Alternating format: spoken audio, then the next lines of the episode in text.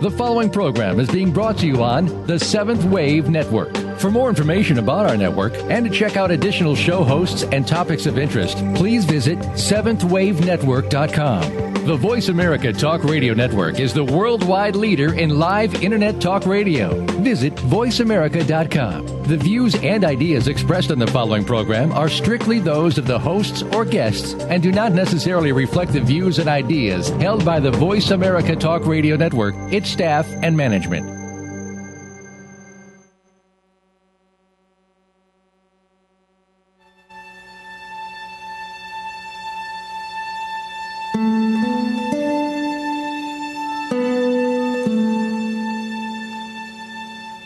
Afternoon, and welcome to Authentic Living with Andrea Matthews.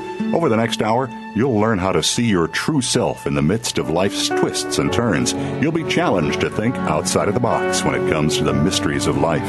Now, here's your host, Andrea Matthews. Hello, and welcome to Authentic Living Today.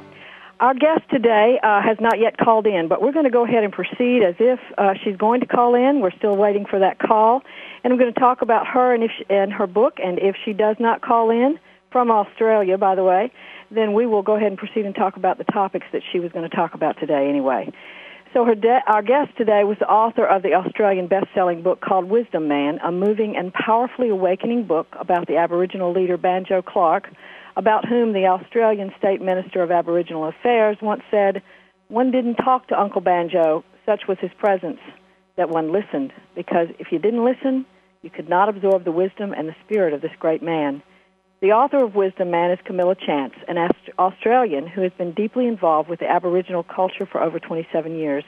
Camilla has been a lyric writer for an international performing group, the Kuban Cossacks, a high school teacher, an editor, a wife and mother, and a book reviewer for two prestigious Australian newspapers, The Age and The Australian. Her book is the winner of the American USA BookNews.com Award for Best Multicultural Work, and she's the first non Aboriginal to receive the prestigious Unsung Hero Award from the Aboriginal people for her dedicated friendship and work for them behind the scenes. Her work has changed her life and philosophy, and we hope that if she does call in today, if there hasn't been some um, accident or something that has kept her from calling in, that we're going to learn more about how that change occurred for her as we talk to Camilla Chance. But in the meantime, what we're going to do is talk about some of the things that uh, this remarkable man did. Banjo Clark was a wisdom man born in the 1920s near Framlingham Forest of Warrnambool, Victoria, Australia. Banjo became known by thousands of people for he touched them all in some way it's it's hard to believe that anyone who ever met him was able to forget him, but and they wouldn't want to because as I understand it, he left behind the text of Wisdom Man and told it to Camilla Chance. So the story that unfolds is about a man who impacted not only his own culture but the entirety of the continent of Australia because ultimately after his death in February of 2008, an official apology was issued to the Aboriginal people from the Australian government through the Prime Minister Rudd, saying, We apologize for the laws and policies of successive parliaments and governments that have inflicted profound grief, suffering, and loss on these, our fellow Australians. So, one of the things that this book has to offer us as Americans is the idea that uh, kindness is a way of changing the hearts and minds of people who are discriminating against you. A very difficult concept for us to uh, absorb here in America, where it seems that our, our first and foremost method of operating when it comes to people who are unkind to us is self defense.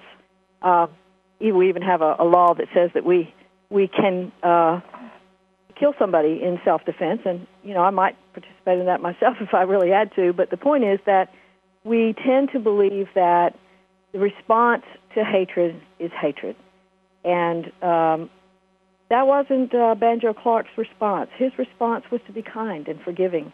In a, in a, at a time when, in the early 1920s, that was not the, the, the natural response. In today's time, we hear a lot about people who are forgiving people who have harmed them in some very disastrous and tragic ways going to jails and forgiving people who have raped them, going to jails and forgiving people who have killed daughters and sons. Um, and these things have life-changing consequences for the forgiven as well as the forgive or forgiver. And so I want to talk a little bit about that whole notion of kindness to people who are not so kind and what impact that has. First of all, I think what we have to say is that kind of kindness has to be authentic. It can't be faked. Um, and that's that's hard to come by when we have anger, when we feel threatened, and that is when we have anger. Uh, when when someone is unkind to us or hateful to us, our, our our reaction is based upon how we view ourselves. That's right. It's not how, based upon how we view them. It's based upon how we view ourselves. So, if I am unkind to someone else, well, that may have to do with my own image of myself as being threatened by that other person. That other person has some kind of power, and the only way that I can make sure that they don't get that power over me is to be unkind back. Um, so unkindness is a kind of uh, shield we throw up to say, you can't hurt me, I'll get you first. And so we, we are very often unkind in that name. I've done it, you've done it, we've all done it.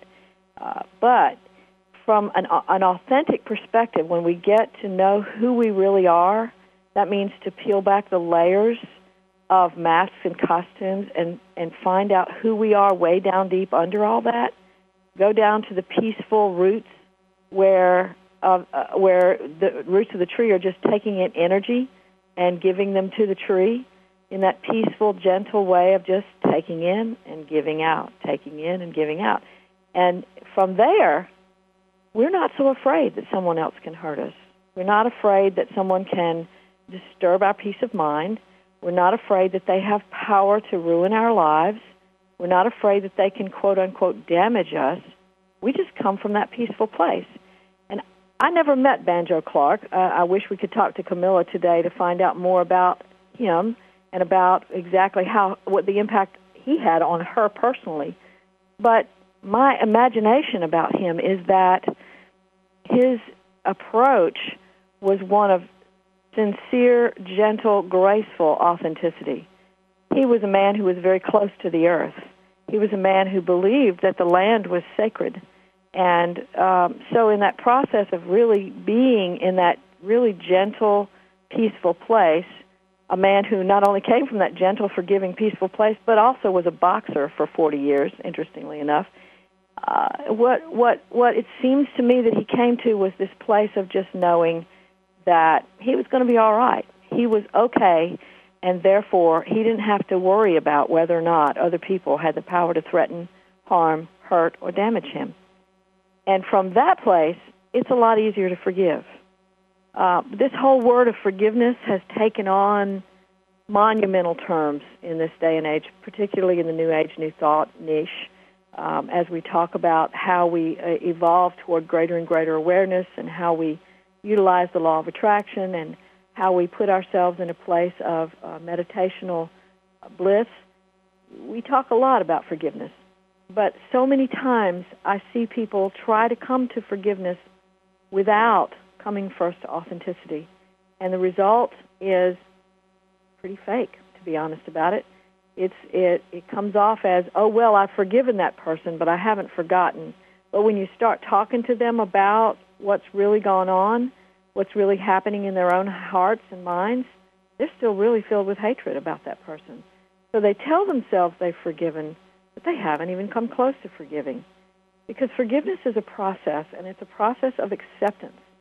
And the first acceptance that has to take place before we can begin to accept other people is the acceptance of ourselves. Excuse me. So when we accept ourselves, we are able, therefore, to really be compassionate toward other people because we've been compassionate toward ourselves. We've begun to see ourselves as mortals who make mistakes, whose mistakes, in fact, have been wise teachers, whose mistakes have really uh, helped us become more who we truly are. And in that process of learning that mistakes are a part of our process of growth, we're much e- we're much easier on other people. We tend to um, say that they can make the same mistakes we have and worse, because those all all those seeming mistakes are really just methods of getting us to a place where we are more true to who we are.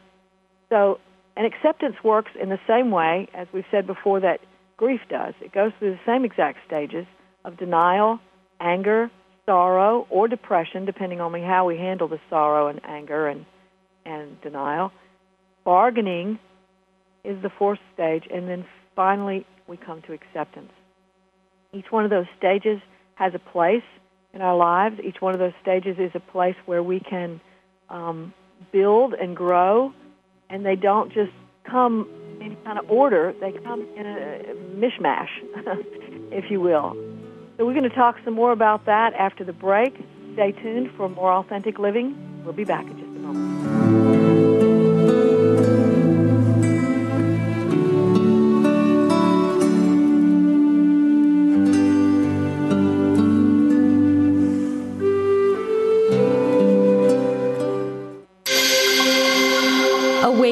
Media for a transforming world. Seventh Wave Network. I begin each day with an intention to be open to guidance, to expect guidance, to trust and appreciate when guidance comes. With these intentions, each day is easier to navigate. Hi, I'm Sonia Choquette. When I decided to trust my guidance and further my education, I chose the American Institute of Holistic Theology, AIHT. It was a soulful pathway to deep learning. In my own home, on my own schedule, I earned my PhD in metaphysics. You know, the value of wisdom only grows, and in developing our own gifts, we can help others evolve too. That's how it works. These self-paced programs in holistic health, metaphysics, holistic ministries, parapsychic science, and holistic theology can embolden your spirit to change the world. And the time has come for us all to do our part in changing the world. So in this moment, call the American Institute of Holistic Theology. The number is 1-800-650-4325. In this moment, visit aiht.edu. All my love. Are you tired of the government squandering your tax dollars on bailouts and overpaid bureaucrats? On Free Markets with Dr. Mike Beitler, Mike Beitler and his guests explain why big government regulations are the problem and innovative businesses and free markets are the solution. Listen to Free Markets with Dr. Mike Beitler, Thursday mornings at 10 a.m. Eastern Time, 7 a.m. Pacific on the Voice America Business Network. When I found out my jeans were made using child labor in sweatshops, I wrote a letter to the company saying, reconsider your labor practices. A few months later, I get a letter back saying, thanks for being a loyal customer, and they included a coupon for a 25% discount on their jeans. So I got smart, wrote letters every day to all the stores that carry the brand, asking them to stop supporting the companies who use child labor in sweatshops. And I just kept getting letters back thanking me for my concerns and more coupons for more discounts on more jeans. So I'm telling my friend about it, and she flips out, saying that between all the letters and coupons, some paper company cut down a small forest, driving off two indigenous tribes, hundreds of endangered animals, killing thousands of plant species, some of which may have contained vaccines for HIV, cancer, and syphilis. Meanwhile, the guys cutting down the trees are 13 year old kids who work night and day for months just to save up enough money to buy a pair of jeans made by child labor in sweatshops. Saving the world isn't easy, but saving a life is. Just one pint of blood can save up to three lives. Visit bloodsaves.com to learn more. This public service announcement was brought to you by the Ad Council. Listening on a higher dimension. Seventh Wave Network.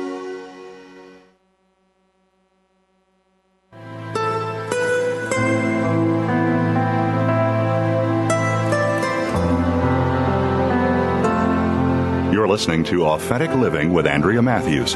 We want to hear from you. If you have a question or comment about today's show, call in now, toll free, 1 866 472 5795. That's 1 866 472 5795. You can also send your questions or comments by email to Andrea at AndreaMatthewsLPC.com. Now, back to Authentic Living with Andrea Matthews.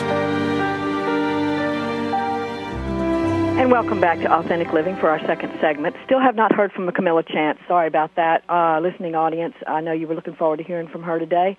But we are talking about her book, Wisdom Man, about the life of Banjo Clark, uh, an Aboriginal uh, who affected her life very greatly and also changed the face of, of how we perceive the Aboriginal people or how we can perceive the Aboriginal people. And that led us to a discussion about discrimination and how unkindness is one of the ways that we treat things that we fear. And that led us further to a discussion about his response to that, which was that he believed in reconciliation in its most generous and forgiving form, which then led us to a discussion about forgiveness. And we've been talking just a little bit about forgiveness and what that means because it's such a hot topic right now when it comes to um, our new thought, new age uh, responses. We tend to believe that in order for us to activate the law of attraction and in order for us to become fully conscious, we must forgive others.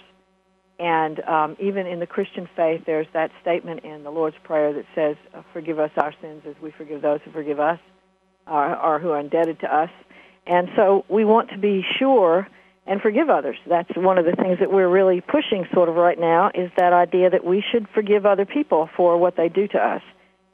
At the same time, there's the notion that um, forgiveness is a form of acceptance. And how do we accept others when we have not yet accepted ourselves? And that's sort of where we left off last time.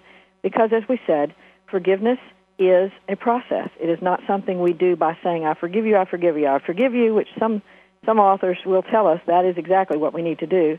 That's a form of just um, repressing. Uh, we repress that uh, hatred, that bad feeling, that um, anger, and we say, "Oh, I forgive you," and it's all okay now. And we tell ourselves lies. We tell ourselves that my rational mind is the only um, problem here. My my rational mind is the mind that's hating, but actually, it isn't thoughts at all that hate. It's emotions, and hatred is a um, is a uh, mask for love. Hatred is love wounded. We don't hate anyone we didn't first love.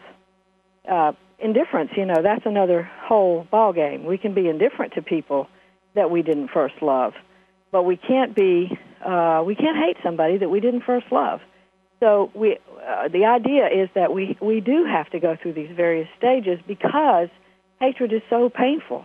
Hatred is uh, a feeling of just um, uh, intense anger. It's a feeling you can literally feel physically in your chest.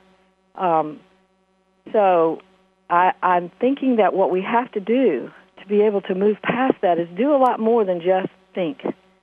It's going to require some deeper work. And that work does involve the process of, like we said, denial, anger, sorrow, bargaining, and then finally acceptance. Because acceptance is the same as forgiveness. Acceptance is as good as it gets. There is no absolution that comes with forgiveness. People's um, wrongdoings don't go away when we forgive them. Um, and we, we don't always forget what they've done when we uh, forgive them. But we do accept them as human beings who are capable of mistakes, who are capable of the same kind of errors in judgment, errors of feeling, errors of emotion, errors of thought that we all have. And you know, that brings us then to the place of, well, that what they did to me was worse than what I did to them. We can think of all forms of, of, of, of collective bias, discrimination. I, I live in Birmingham, Alabama, and for many, many years I've, I was ashamed to say that I lived in Birmingham, Alabama, because our history here has been so shameful. Uh, what we did uh, to to our brothers and sisters of the darker race here in Birmingham, Alabama, cannot be forgotten. It is not forgotten. It is brought up on the news many, many times. And yet, this was a critical place of change because this was the place where it became so obvious that white people were discriminating against African Americans that the change began because it was here. It was in our faces. It couldn't be hidden anymore.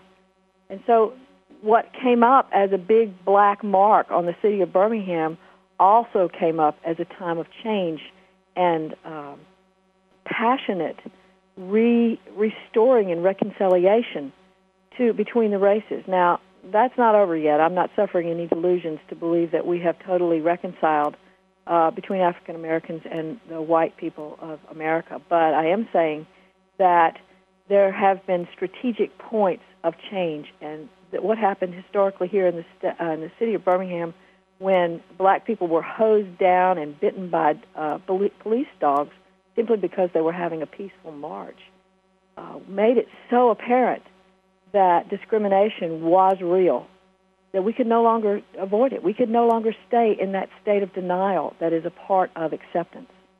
We had to recognize that there was fear and anger related to what we thought might happen if African Americans were allowed to march peacefully and tell us that they deserved equal rights. What was so scary about that? What was so scary about it was that we had an identification that said we are a certain kind of people, we are superior, and we should be able to lord it over other people. And of course, that's completely erroneous thinking. But we're all capable of it. Because we can also see now that in the African American culture, there are also people who are discriminating against both white people, against Jewish people, against gays and lesbians. There is discrimination even within that culture. So discrimination doesn't doesn't have a face. It has a feeling. And we can't make it go away by thinking about it. We can't we have to walk through the process. Denial, anger, sorrow, bargaining, and acceptance. And some of the bargaining that took place historically for us in America, it's probably very similar to what took place in Australia for the Aboriginal people, is that people began to wake up. They began to see that other people were being harmed and hurt and, and, and seriously injured, trapped in, in difficult and poverty stricken lives because of discrimination. And that waking up process was coming out of denial. And then there was the anger that was also there, the anger and the and the sorrow, the anger that says from the from the person's discriminated against, it says, "Wait, how can you dare treat me this way?" It also says, "I'm so sad that you're treating me this way." And from the people who are discriminating, it says, "I hate you because you scare me. For whatever reason, you scare me. I have an identity, and you're threatening it, and so you must stop doing that." And uh, and so you know that that process had to unfold completely. It will continue to unfold. We're not done yet. It has to continue to unfold if we are to really reconcile completely between all races.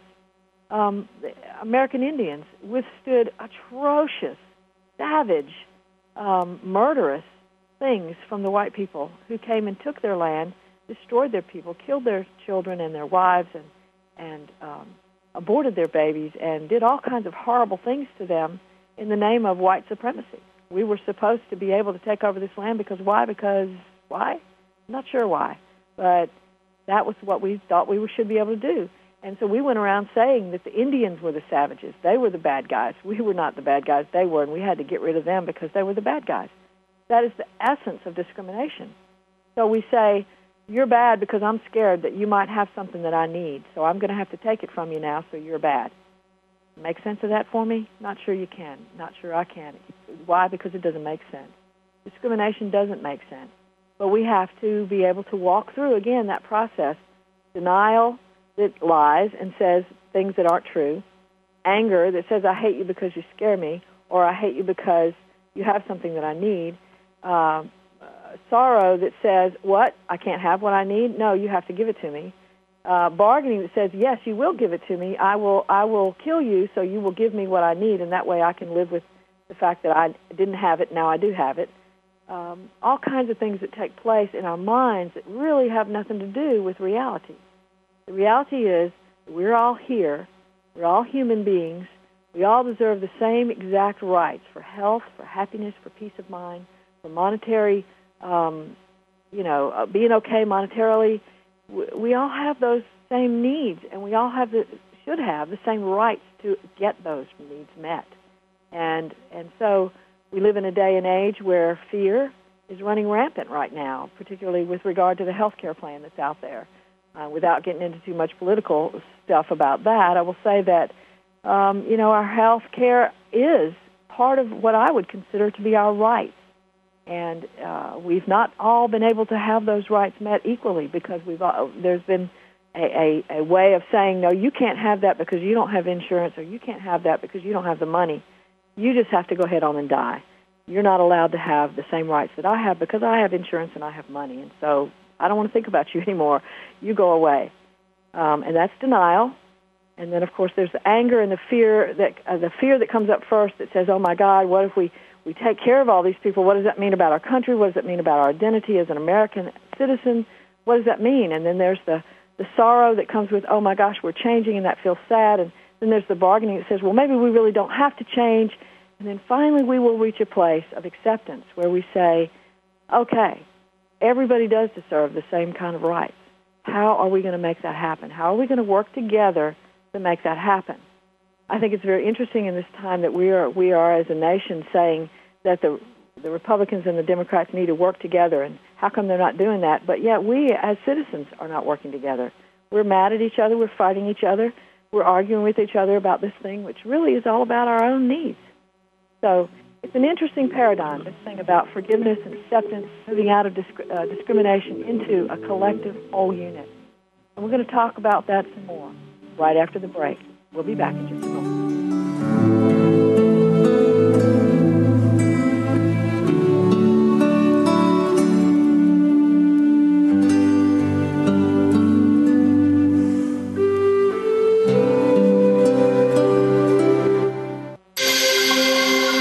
Awakened Media for a transforming world. Seventh Wave Network. Dad, can I ask you something? Sure. There's this girl I kind of like. Say no more. You just have to impress her. Okay, but how? Just, I don't know, pick up a lot of heavy things around her. Like what? You know, desks, chairs, people. Grunt if you have to. Grunt? Yeah, be like, oh! Uh. There you go. You don't have to be perfect to be a perfect parent. When you adopt a child from foster care, just being there makes all the difference. To learn more, call 1 888 200 4005. A public service announcement brought to you by Adopt US Kids, the U.S. Department of Health and Human Services, and the Ad Council. I begin each day with an intention to be open to guidance, to expect guidance, to trust and appreciate when guidance comes. With these intentions, each day is easier to navigate. Hi, I'm Sonia Choquette. When I decided to trust my guidance and further my education, I chose the American Institute of Holistic Theology, AIHT. It's a soulful pathway to deep learning. In my own home, on my own schedule, I earn my PhD in metaphysics. You know, the value of wisdom only grows, and in developing our own gifts, we can help others evolve too. That's how it works. These self-paced programs in holistic health, metaphysics, holistic ministries, parapsychic science, and holistic theology can embolden your spirit to change the world. And the time has come for us all to do our part in changing the world. So in this moment, call the American Institute of Holistic Theology. The number is 1-800-650-4325. In this moment, visit aiht.edu. All my love. Awakened Media for a transforming world. Seventh Wave Network.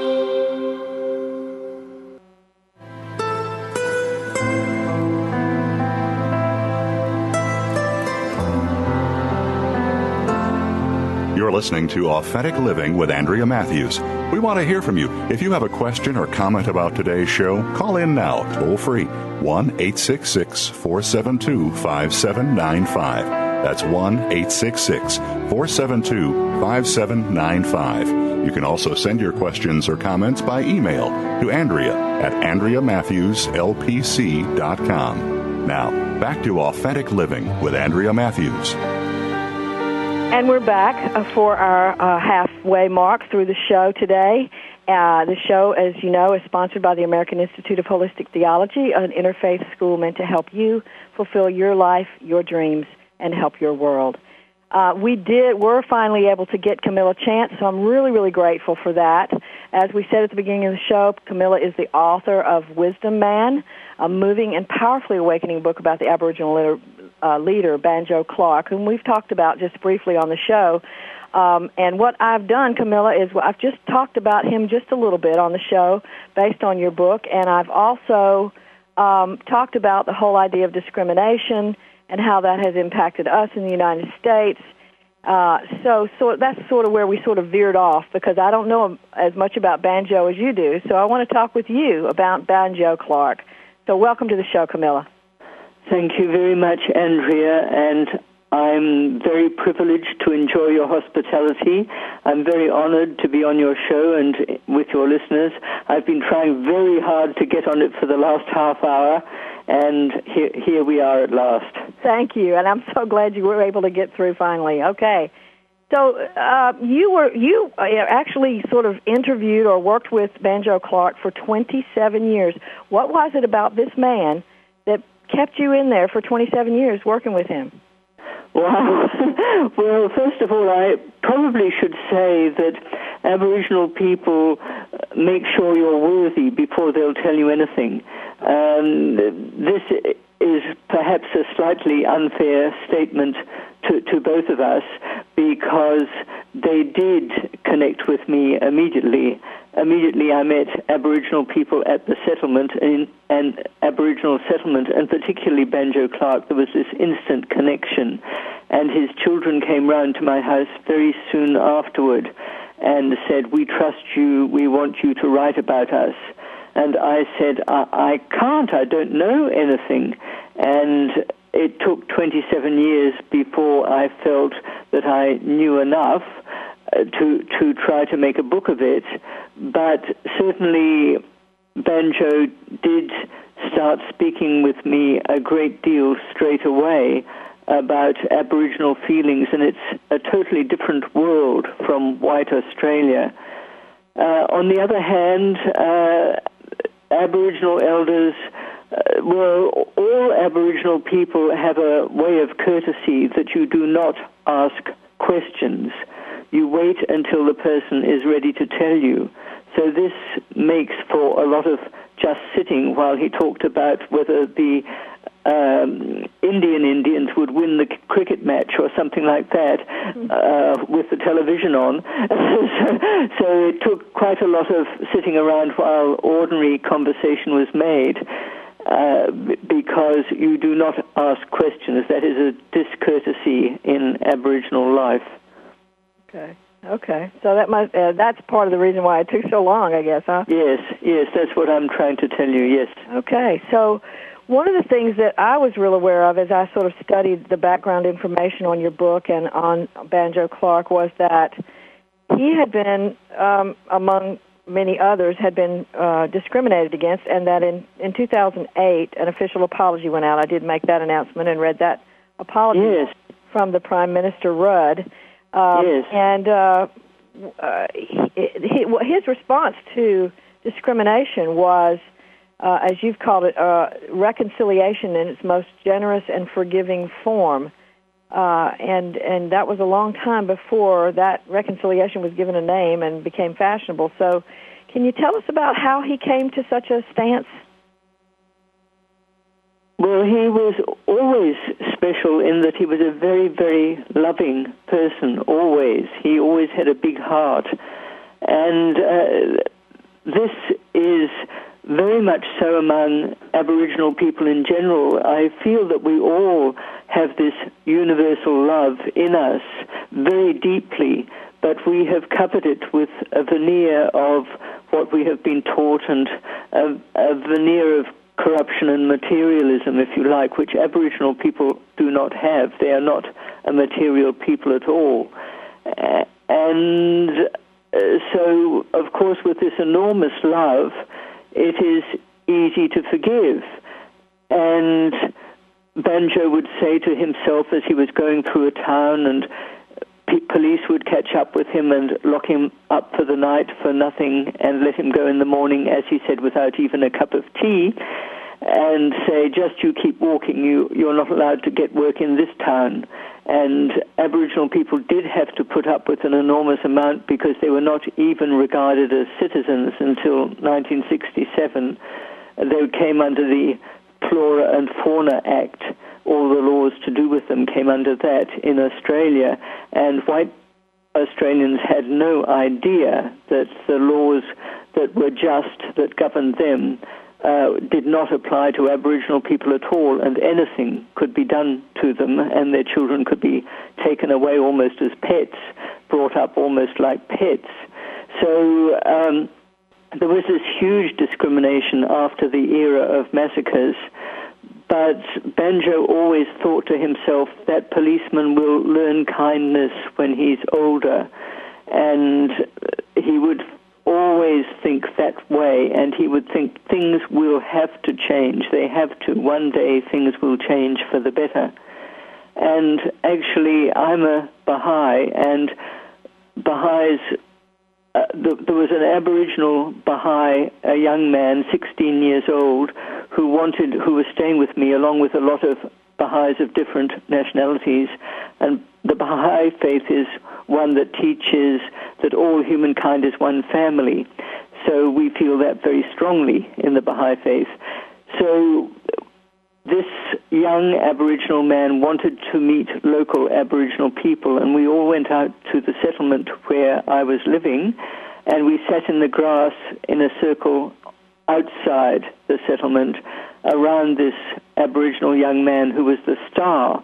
And he played the guitar and sang, and we all hummed along with him. And that was following Aboriginal courtesy, because when one member of a tribe goes to visit another tribe, he will sit in the state of, of tribal times, uh, which still continue in a huge number of places in the bush. Uh, he will go and sit near the tribe where he can be seen, but when but where he cannot overhear. And the elders of the tribe will discuss whether he should be invited in, and eventually they'll send a little boy out to invite him in if they decide that, and usually they do. And uh, then he will be given every hospitality. But Aboriginal people have enormous integrity, and what they feel is integrity is adapting to the modern world by doing things in an Aboriginal way. And they can always find an Aboriginal way of doing things and keep their trueness to themselves. So they don't barge up to a house and knock on the door, and they don't barge up to somebody and say, Hi, how are you? Uh, they have the habit of waiting, and if Banjo visited me at home, he would wait outside in the garden, hoping I would see him from a window. He wouldn't come and knock at the door. So we were obeying Aboriginal custom, and we were sitting outside the settlement. And Banjo and a whole lot of other men came past us in a car and looked out and hung out of the windows, and we waved them over, but they kept on driving. And very soon afterward, a woman came out and invited us in and invited us to and introduced us to the people in all the different houses. And in the last house was Banjo, and I felt this immense love from all the people I was introduced to. But when we met Banjo in the last house, there was this instant recognition of universal love in each other, and my little girl, who was with us and she was four years old, ran to him and he picked her up and hugged her, and it was a great rec- recognition of universal love. So anyhow, uh, Banjo, when he was hanging out of the car passing us, said to himself, the change has happened. The change has happened at last because we were all different nationalities around this young Aboriginal boy who was the star, this young man of 16 years old. He was the star, and it was a completely different atmosphere. We were all happy together, and uh, we obviously loved each other and the big change had happened. Soon after that, three of the men were put into hospital, and again, this was a big change. The big change gathered momentum from then on. Uh, they were put into hospital because they had pneumonia, and they were cured. And Banjo was one of the three, so my little girl and I visited him in hospital. But the point is that up till that moment, Aboriginal people, when they reported at hospital and they were not actually dying, would just be sent away with aspirin and and they wouldn't be admitted to the hospital. And so this was part of the big change too. And while he was in hospital, I visited him. He said the nurses learnt from me how to be with people, by which he meant with Aboriginal people, because they couldn't, he says in the book, they couldn't work it out why a respectable lady was visiting Aboriginals. How could they be so important?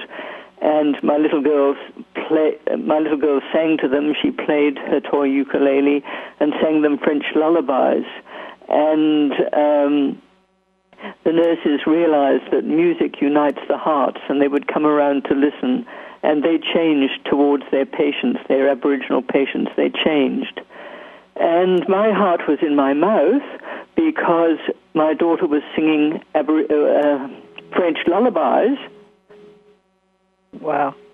Uh, I'll continue after the break, shall I? Yes, please do. Yes. Yes, please do. Thank you. We'll be Thank back you. for the final segment of the uh, Authentic Living Show with Camilla Chance in just a few minutes, so stay tuned.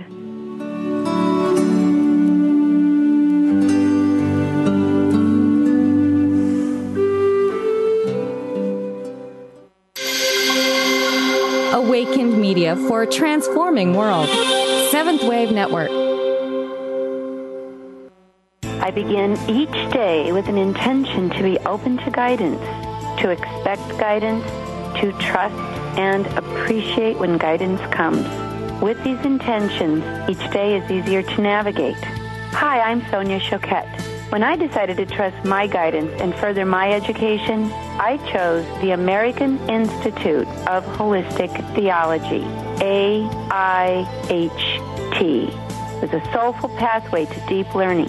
In my own home, on my own schedule, I earn my PhD in metaphysics. You know, the value of wisdom only grows, and in developing our own gifts, we can help others evolve too. That's how it works.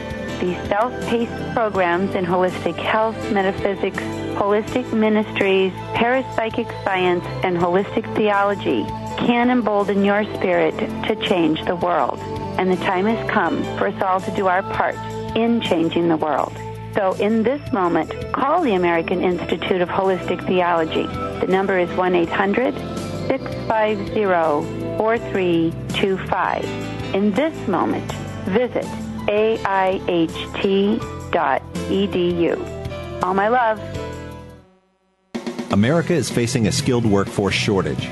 Skills USA can help. What is Skills USA? Skills USA is life changing. Skills USA is awesome. Skills USA is one of the biggest opportunities life can give you. Skills USA is amazing. Skills USA is motivating. Skills USA specifically prepares you for the workforce. Skills USA empowers students to connect with a network of people, starting with their classmates, to their advisors, to other people in their states. Skills USA allows students to connect with business and industry, to manage their education, and to really get a feel of the real world.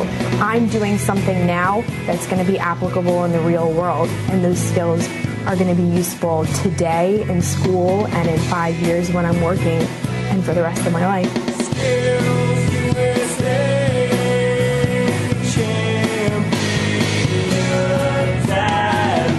On the web at skillsusa.org. Taking you to the threshold of a dream and beyond. Seventh Wave Network.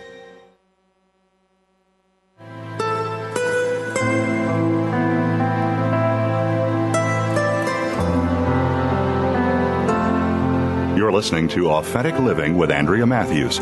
We want to hear from you. If you have a question or comment about today's show, call in now, toll free, 1 866 472 5795. That's 1 866 472 5795. You can also send your questions or comments by email to Andrea at AndreaMatthewsLPC.com. Now, back to Authentic Living with Andrea Matthews. Okay, we're back with our final second segment today, talking with uh, Camilla Chance about her book "Wisdom Man" as the story of Banjo Clark.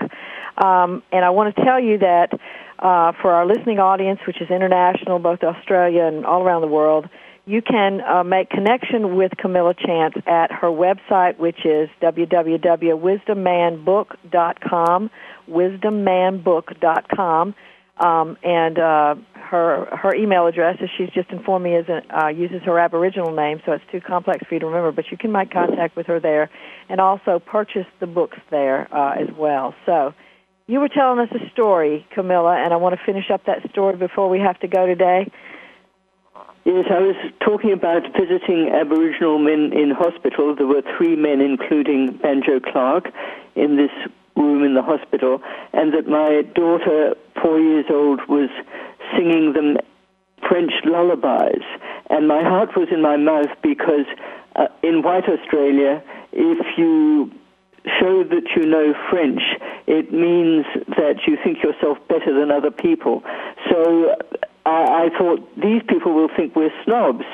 But the wonderful thing about Aboriginal people is that they see straight into your heart. They see right, absolutely into your heart. And it was the most wonderful thing in the world for me to meet people who could see straight into my heart. It was the biggest relief. And they knew that my daughter was singing just to make them well, just to make them feel better. And they knew it was a gift from her heart. And they knew that I felt the same way, very respectful of them. So uh, that, that, that was great. And Banjo asked for work at my house. He said if he got out of hospital without being having work, he would probably drink. So he wanted work, and I gave him the job of building a house, building a fence along the cliff that our house was on so that my children would not fall into the river. And he did that. We worked together. He was boss, and I pulled the wires tight, and we worked together. And of course, I got to know him very well, and his children kept visiting us at my house, and many other Aboriginal people as well. So yes, the, the, the book is there. Aboriginal people are very deeply spiritual, and that is something a lot of white people have lost. The sense that the spiritual realm is all around you. There's almost no no gulf between the spiritual realm and and material realm. Are you still there, Andrea? Yes, I am. Absolutely. Yes, uh, and uh, this gives Aboriginal people this immense confidence. They can walk through the desert knowing that they'll be guided to find water when they need it, and they won't block their senses to out of tension to, to the signs of where water is. They know they are loved deeply by the spiritual realm, by their ancestors and all in the spiritual realm, and they love them back and they know that as long as they try to do the right thing, they will be guided, they will be told when calamity might have befallen a relation far away, they will be told, they will get this feeling, intuitive feeling, and so they know that if they haven't been told that, all is well. And we have lost that, and they really pity uh, those who have lost that because it gives them a deep core of happiness and also another important Aboriginal law is sharing. An Aboriginal person will not eat in front of another human being or even an animal without sharing half their food. And we, we could have a little bit of that in us too, I think. Uh, this is a, a, an important natural thing that has somehow uh, come out of us through, through through probably us not being encouraged as babies. And uh, even when people become adults, it has amazed me that the whole sharing process has been gone through again when you're about eight years old and you're taught to share all over again, uh, your natural tendency as a baby not having been brought out. And then when you become an adult, suddenly people stop sharing again, and I couldn't understand ever why this happens. So a good a bit more sharing would be good for us to learn as well. I feel. Absolutely, absolutely. You're absolutely right. And it's interesting to me that as uh, I'm not an Australian, obviously, and I'm not, uh, and I, I am a white person, but I, I'm not an Australian. And but that whole idea of the white people having dominance over other races is pretty much worldwide, and uh, what we have lost in, in in keeping ourselves from the information that we could have gotten from these amazing people, not just the Aboriginals, but African Americans, Africans, um, you know, Iranians, all kinds of people that we're prejudiced and discriminate against because we don't, because it's scary to us. Yes, well, I think this is quite rapidly changing, and I think the world will definitely become one family. I think prejudice is breaking down a lot. The Baha'i Faith says that all prejudice is destructive, all prejudice. You don't prejudge anything or any situation. And certainly, you mentioned the apology, and Aboriginal people living in the eternal present, as they do, uh, do not have grudges. So it was very easy for them to accept the apology. And they had been saying uh, that how can we heal if nobody recognizes that we have anything to heal from? But once the apology was made, they gave dinners all over Australia saying an apology can either be accepted or rejected, and we accept it.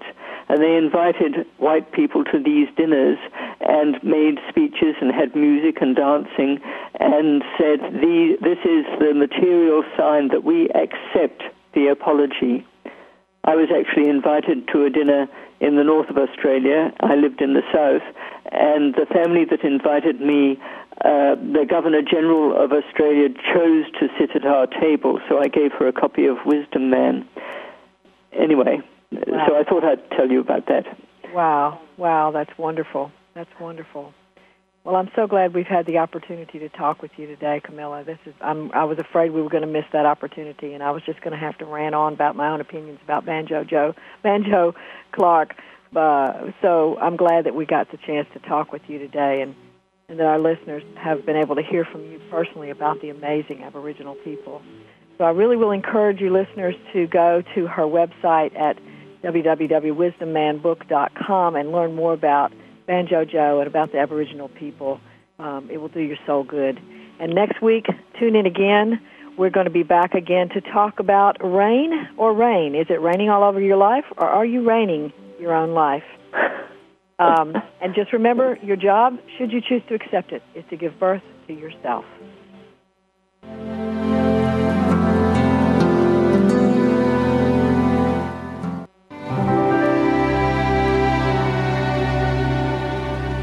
Thanks again for listening to Authentic Living with Andrea Matthews. Join us again next Wednesday afternoon at 1 p.m. Pacific, 4 p.m. Eastern Time, here on the Seventh Wave Network. We'll talk again next week.